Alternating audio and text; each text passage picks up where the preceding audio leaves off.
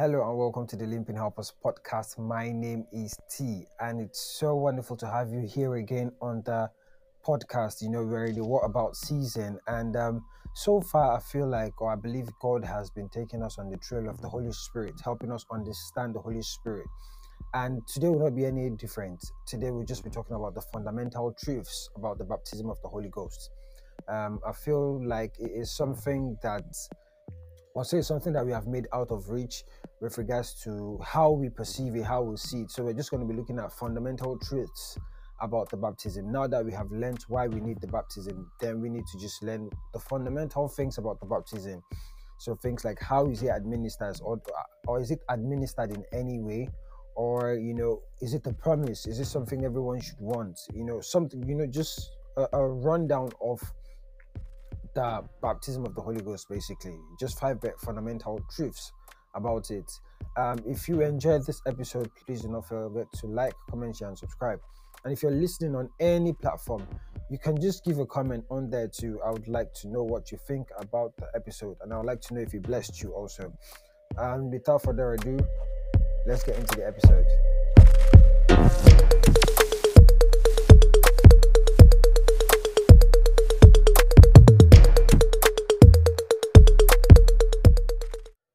And now we're talking about the baptism of the Holy Spirit proper, I feel like. And um, the way I see the baptism of the Holy Spirit is God's love for us. I mean, I see it as God taking every step in time to make sure that He's closer to us. So we call it the progressive nature of the Holy Spirit. So, how the Holy Spirit started from the beginning and then how He is with us now is probably like a progressive nature. It has a progressive nature to it, a progressive pattern to it. And what do I mean by that? I mean, in the beginning, God would always come down in the cool of the day to talk with Adam and Eve, his creation. And um, I mean, God loves us genuinely, like He loves us deeply. That's why He created us. And so, to me, in my head, I'm like, God liked coming down in the cool of the day after the whole day's work. You know, Adam and Eve, you know, going around calling the antelope the antelope, calling the lion the lion, you know, cutting some grass, weeding out some, you know, some weed and all, all them things and um, he wanted more. I would say it like that. He wanted more. So he wanted to be with us, to be with us more consistently. And then we can see that happening a little bit more with the Israelites, you know, having the temple. We can see it happening to the prophet and the king having the spirit of God upon them. We can see the elders also having the spirit upon them. But that that's not really where I'm about. I'm about where Jesus came down so Jesus is God. He is 100% man, 100% God. He is still spirit. And to me, it's like God is saying, I want to be with these people more, even though their nature, they have fallen off from their real nature, even though they have sinned against me, I still love them and I want to be with them more. So Jesus Christ came and then he was with us. He ate with with with the people at that time, I, would imagine, not, not me, obviously. But he ate with the people at that time. He walked around with them. He chatted. He laughed. He cried. He was sad. He was happy. He was elated. He was tired. He was everything. He just basically was with us.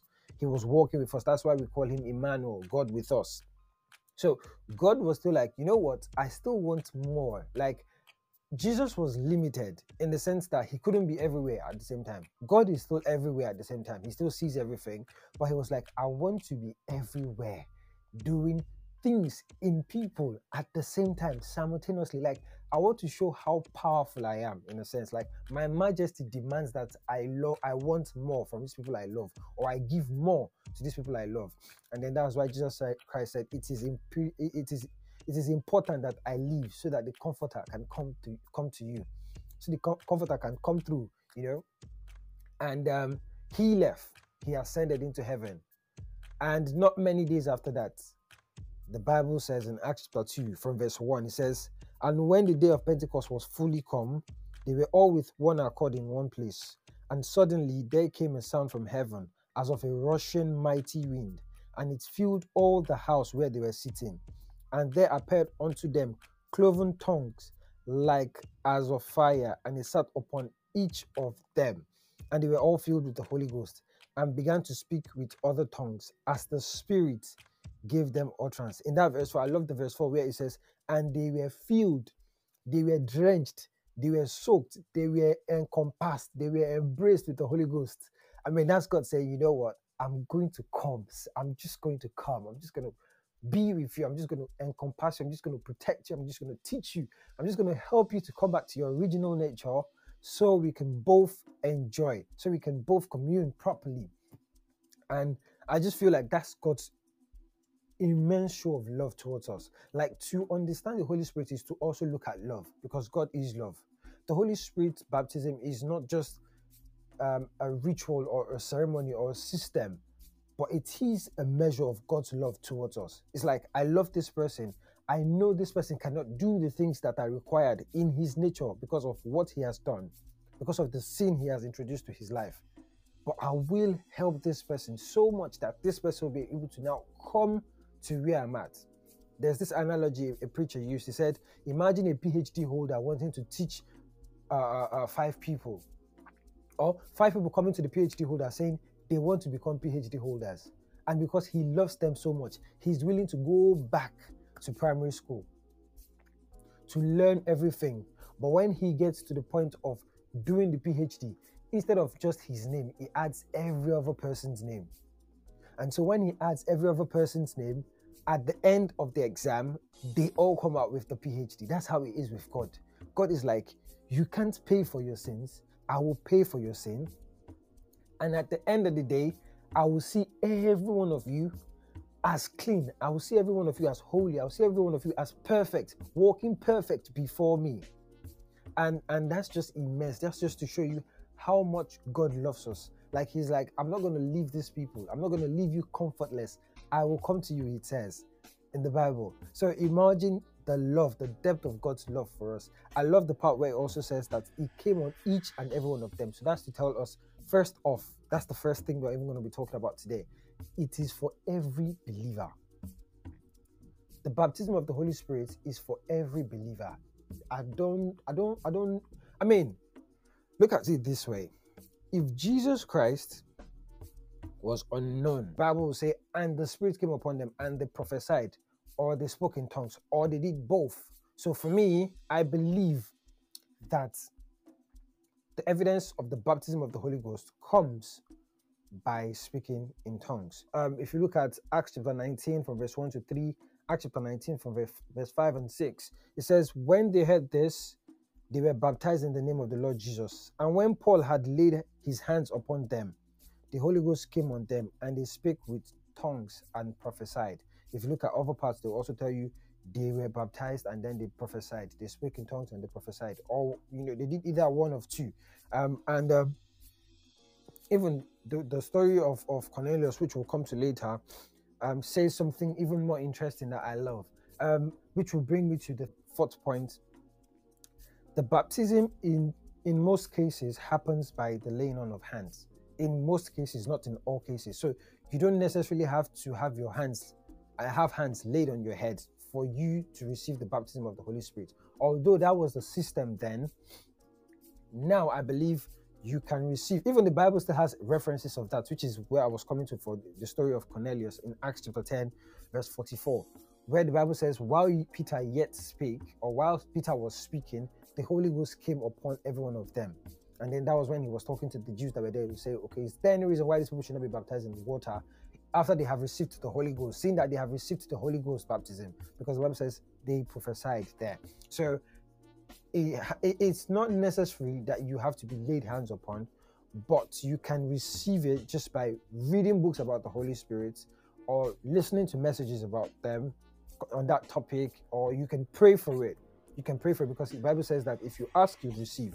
So if you're willing to receive, then you might as well just ask in it. And I believe that when you ask, you receive. If you seek it, you find it. If you knock on the doors of heaven, it will be open unto you. So you can always receive because it is for every believer. It's not just for a set of people. It's not just for the apostles, the preachers, the prophets, the, the evangelists, you know, whatever. It is for every believer to move in the power of the Holy Ghost. Finally, the baptism of the Holy Spirit, like we have been reiterating now, is a promise and a gift from God. It is a promise, literally a promise and a gift from God. Like like I said earlier, God loves us so much that He was like, you know what, I want to give these people a part of me that will help them walk in in in line and in tandem with my principles, with my way, that we can then come together and then you know be in sync, so to say. So it is a promise to every believer. I think one of the parts where we will see, you know, this promise written boldly is in Joel chapter 2, 28 and 29, where it says, And it shall come to pass afterwards that I will pour out my spirit upon all flesh, and your sons and your daughters shall prophesy. Your old men shall dream dreams, your young men shall see visions, and also upon the servants and upon the handmaids in those days will I pour out my spirit. I just I just love the Holy Spirit. I just love that this is a promise to me, to you, to every one of us. I love that this is this is a measure, another measure of God's love, another measure of God wanting more intimacy with us, wanting more, wanting us to come closer to Him the more. Like I'm, en- I'm enjoying it. I'm loving it. This is wonderful to see that there is someone who loves you more than you think. The Bible says there is a friend that sticks closer than a brother. I believe the Holy Spirit is the perfect example of a friend that sticks closer than a brother. Because he's not next to you, he's not you know far away from you, he's literally in you. He's in you, the deepest parts of you. He's there and he's like, I am with you.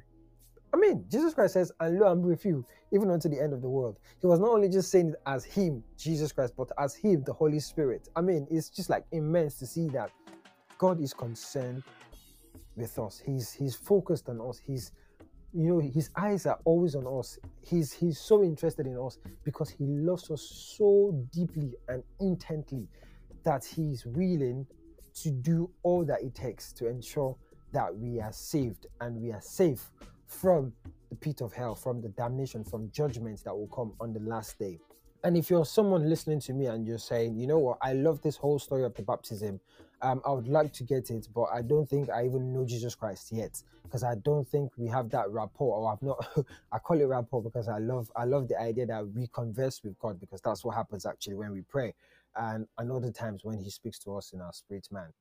And you're saying, I would like to receive this, and um, I don't know how. Well, it's as easy as you accepting Jesus Christ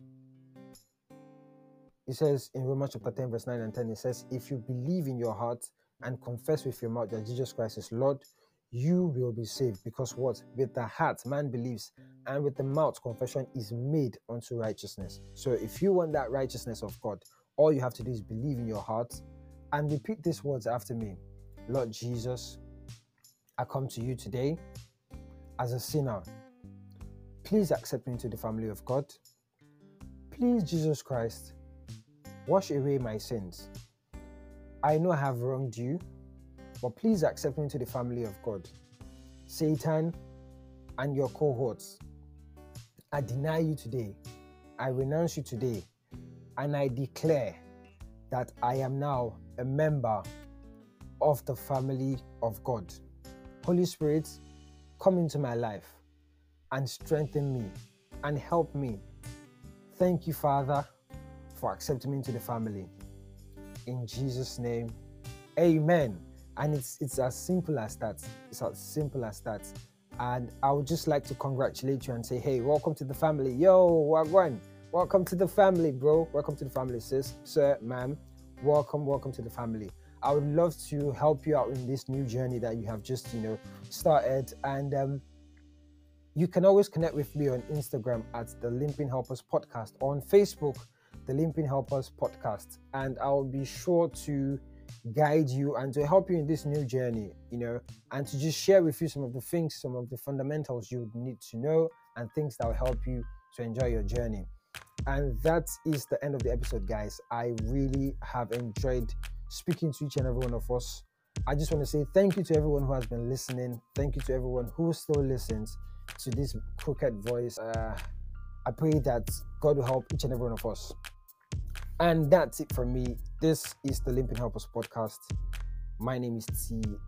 And from me to you, I say cheers.